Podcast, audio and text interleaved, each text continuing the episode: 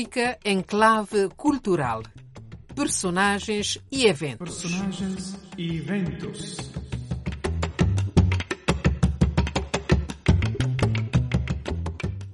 Olá, saudações. Rádio Vaticano ao microfone Dulce Araújo para mais um número de África em clave cultural que hoje põe em foco o Dia de Memória do Tráfico Negreiro Transatlântico e da sua abolição, assinalado a 23 de agosto de cada ano. Foi estabelecido pela Unesco em 1998 para inscrever a tragédia do tráfico de africanos escravizados na memória de todos os povos do mundo e gerar reflexões sobre as causas históricas, as modalidades e as consequências dessa tragédia e ainda uma análise das interações que gerou entre a África, a Europa, as Américas e as Caraíbas. O projeto A Rota do Escravo, que a pedido do Haiti e de vários países africanos foi lançado pela Unesco em 1994, tem contribuído muito para essas reflexões e estudos. A partir de 2001, o tráfico negreiro transatlântico e a escravatura foram reconhecidos internacionalmente como crime contra a humanidade. No entanto, esses flagelos reaparecem sob diferentes formas e em diferentes lugares. O maior e melhor conhecimento da história do tráfico negreiro e da escravatura através dos tempos na história humana é, portanto, fundamental para prevenir este fenómeno em todas as suas formas no mundo de hoje. É o que faz na sua crônica o nosso parceiro Filintelísio da Rosa de Porcelana, editora, enquanto que do Brasil, Jorginho Ramos, membro do Instituto Geográfico e Histórico da Bahia, nos fala da dívida que o país ainda tem para com os descendentes de africanos para lá levados como escravos. Mas, como habitualmente, é pela música que vamos começar. Lamine Conté em Wandia.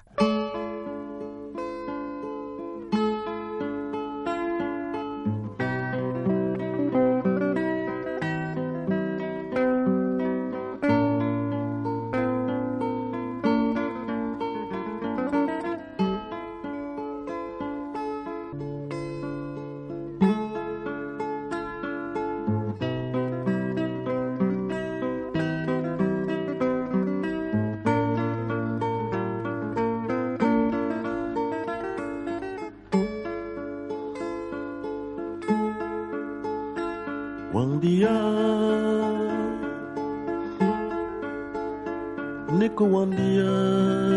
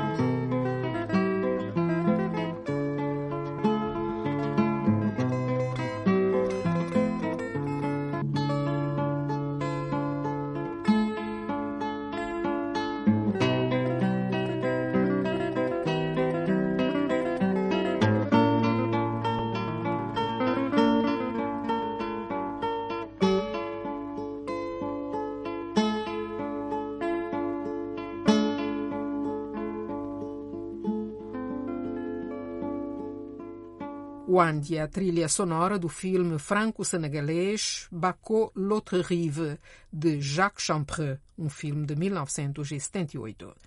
E vamos agora até Lisboa para a crônica de Filintilício, intitulada Escravatura, a tragédia que atravessa os tempos. Estamos na semana que assinala o Dia Internacional em Memória do Tráfico de Escravos, um tributo à revolta dos escravizados na ilha de Santo Domingo e à instauração da Primeira República governada pelos descendentes de africanos. A proclamação da independência do Haiti acabou por ser determinante para a futura abolição do tráfico transatlântico de escravos em 1791. Esta semana de 23 de agosto é uma oportunidade para uma reflexão coletiva sobre as causas históricas os métodos e as consequências desta grande tragédia humana, que é a escravidão. A escravidão como forma perversa e abusiva da relação de trabalho que existe desde os primórdios da humanidade. A escravatura é um fenómeno histórico extenso, diverso e transcendente. Na antiguidade, o Egito dos faraós mantinha um regime baseado no trabalho dos servos e dos escravos. Vários povos vencidos faziam parte dos contingentes nas relações desiguais entre os senhores e os subalternos. Na Mesopotâmia, entre 1792 a 1750 a.C., o Código Hammurabi regulava as relações entre os escravos e os seus senhores, a mesma realidade relacional que existia entre os assírios, hebreus, gregos e romanos. Em Atenas, sabe-se que a maior parte dos escravos eram provenientes da região da Ásia Menor e Trácia. Os traficantes realizavam a compra dos inimigos capturados e logo tratavam de oferecê-los algum lucro comercial. Mesmo ocupando uma posição social desprivilegiada, os escravos tinham diferentes posições dentro da sociedade ateniense. A escravidão ateniense, aliás, não era marcada por nenhuma espécie de distinção nos postos de trabalho a serem ocupados. O uso dos escravos, cerca de um terço da população no período clássico ateniense, permitia aos cidadãos, homens livres, tempo para participarem das assembleias, dos debates políticos, filosofar e produzir arte.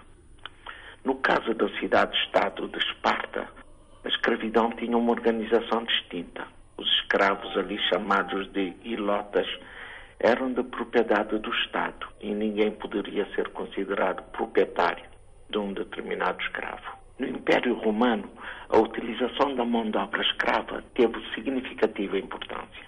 Estima-se que 30% da população de Roma era escrava.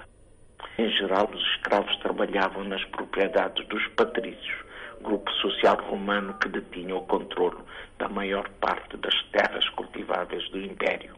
Ficou conhecida uma rebelião de escravos liderada por Espartaco, que aconteceu em Roma no ano 70 depois de Cristo. Nos séculos posteriores, as invasões bárbaras e a redução dos postos militares fizeram com que o escravismo perdesse sua força dentro da sociedade romana. Durante a Idade Média Europeia, com ascensão da sociedade feudal, a escravidão perde a sua predominância, dando lugar para as relações servis. Diferente dos escravos, os servos não podiam ser vendidos pelos senhores feudais. Eram responsáveis pela mão de obra da propriedade, cuidando da parte agricultora. Algumas mulheres cuidavam do serviço doméstico do proprietário e, ao mesmo tempo, da plantação local.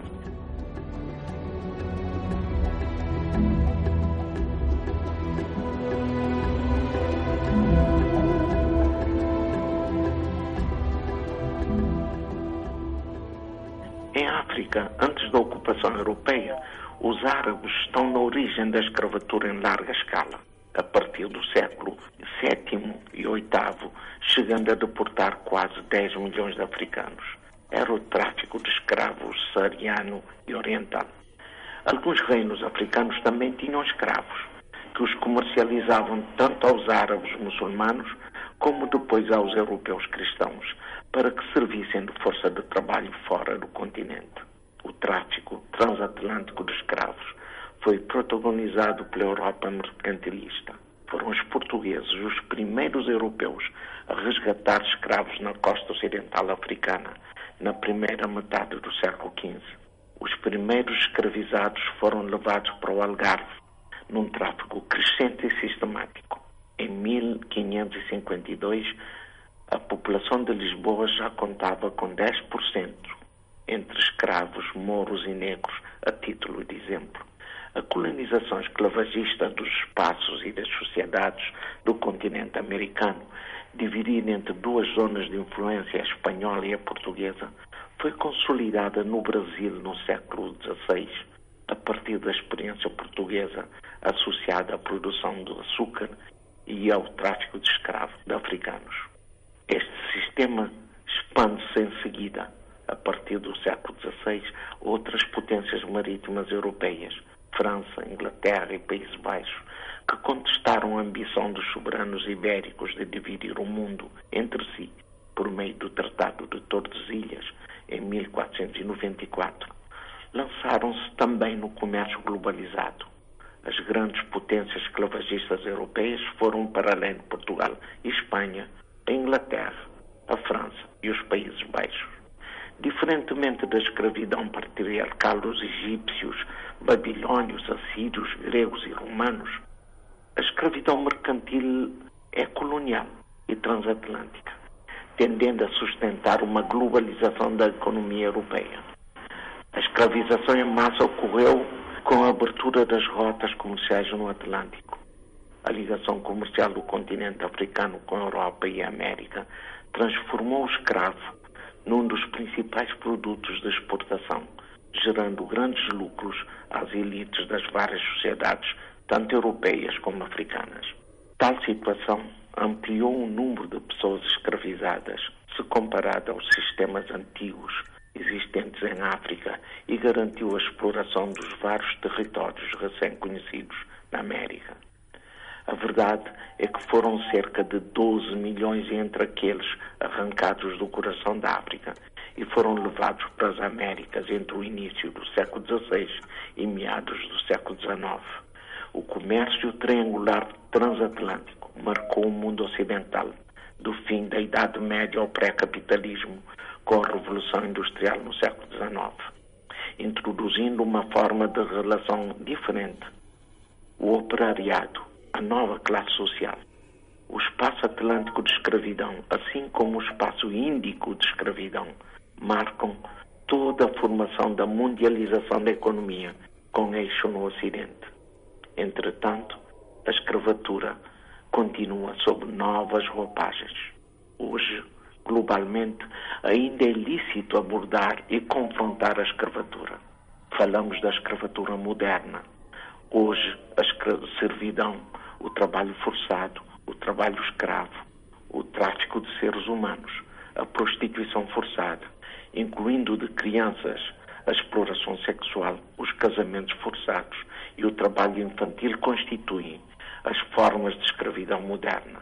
Torna-se urgente implementar medidas eficazes e imediatas no combate à nova escravatura. Estimativas recentes da Organização Internacional do Trabalho calculam o número de vítimas de trabalho forçado, incluindo a exploração sexual forçada, em mais de 40 milhões de pessoas em todo o mundo. Mais de 10 milhões do contingente são crianças. Uma tragédia humana que permanece globalmente e que precisa ser abolida.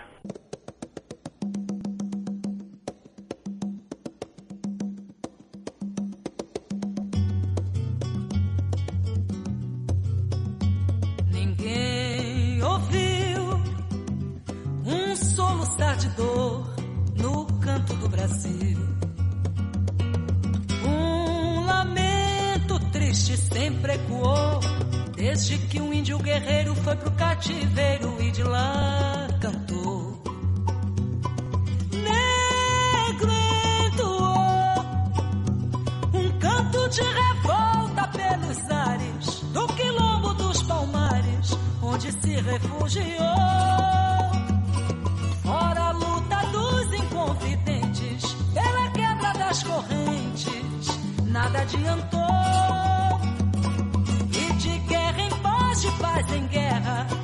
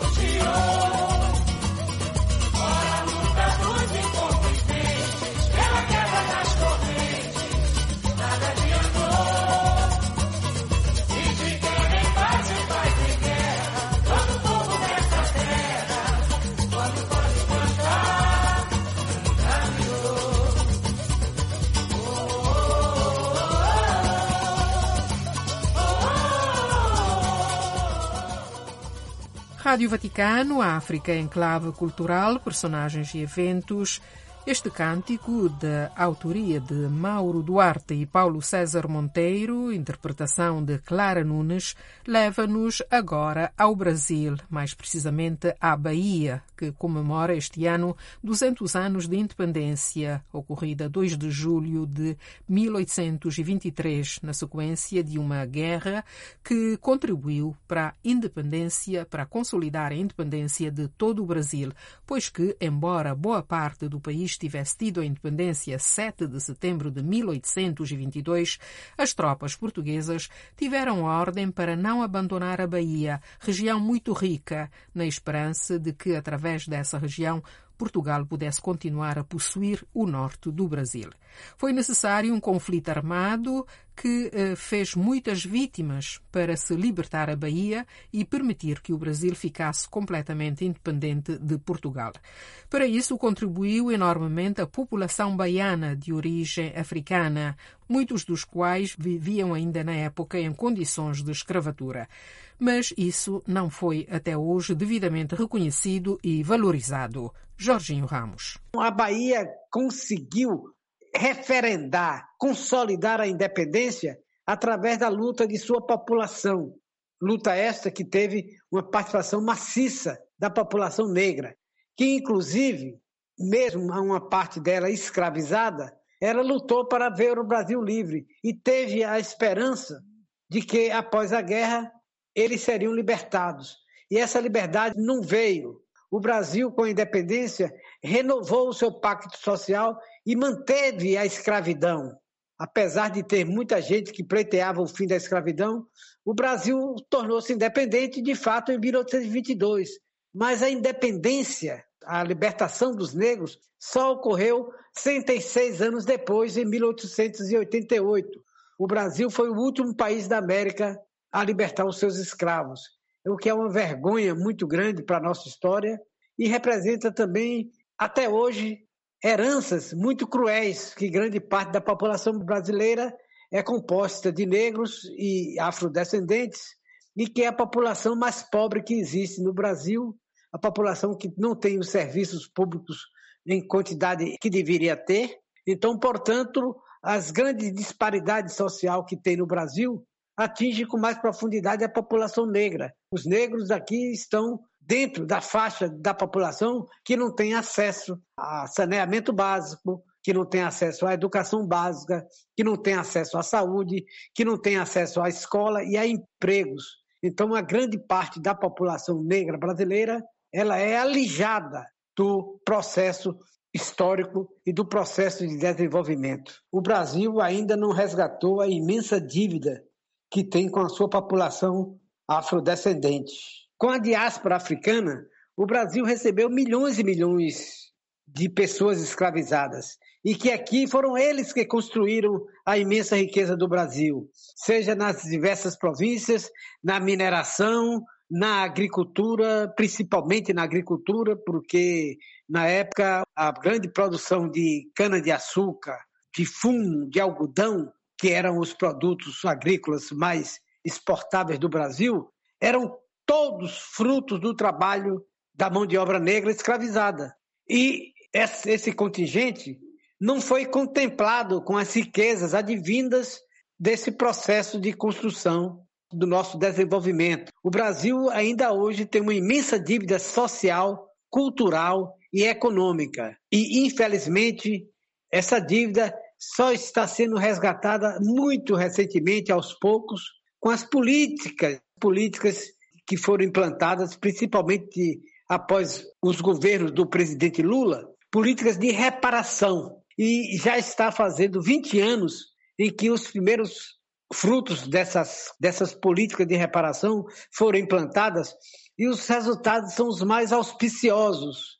Hoje nós temos, com muito orgulho, formado médicos, engenheiros, advogados e muitos outros profissionais nas universidades brasileiras, com a presença em cada sala de aula de alunos negros e professores negros, graças a essas políticas de reparação. Lula da Silva voltou ao poder e Jorginho Ramos está convencido de que tudo fará para continuar a resgatar os direitos de negros e de povos indígenas no Brasil. O retorno de Lula da Silva ao poder, após ele ter sofrido uma condenação injusta e equivocada, tomada por juízes e procuradores que eram suspeitos e parciais Felizmente, o nosso Supremo Tribunal Federal anulou as condenações que Lula tinha sofrido e as perseguições que ele vinha sofrendo. Mas, enfim, Lula voltou, mas voltou em uma condição completamente diferente das outras vezes em que ele governou, porque com ele foi eleito um Congresso predominantemente conservador. E essas forças que controlam esse Congresso querem mandar no governo Lula. E aí cria-se os impasses legislativos, tem que ter muita habilidade política para negociar. Então, eh, Lula está a negociar permanentemente com o Congresso e está tendo dificuldades para implantar as políticas sociais. Felizmente, ele continua antenado e disposto a ampliar o que já foi feito, aperfeiçoar os métodos de trabalho para que as conquistas das populações negras, indígenas, sejam melhor aquinhoadas pelo Estado brasileiro. Mas o governo Lula se dispõe a ampliar o leque de ofertas para resgatar os direitos tanto da população afrodescendente brasileira quanto da população indígena. Muitos consideram que a situação em que os negros vivem ainda hoje no Brasil resulta das incapacidades deles de conquistar os seus direitos. Mas Jorginho Ramos não concorda. Esta é uma leitura elitista, entendeu?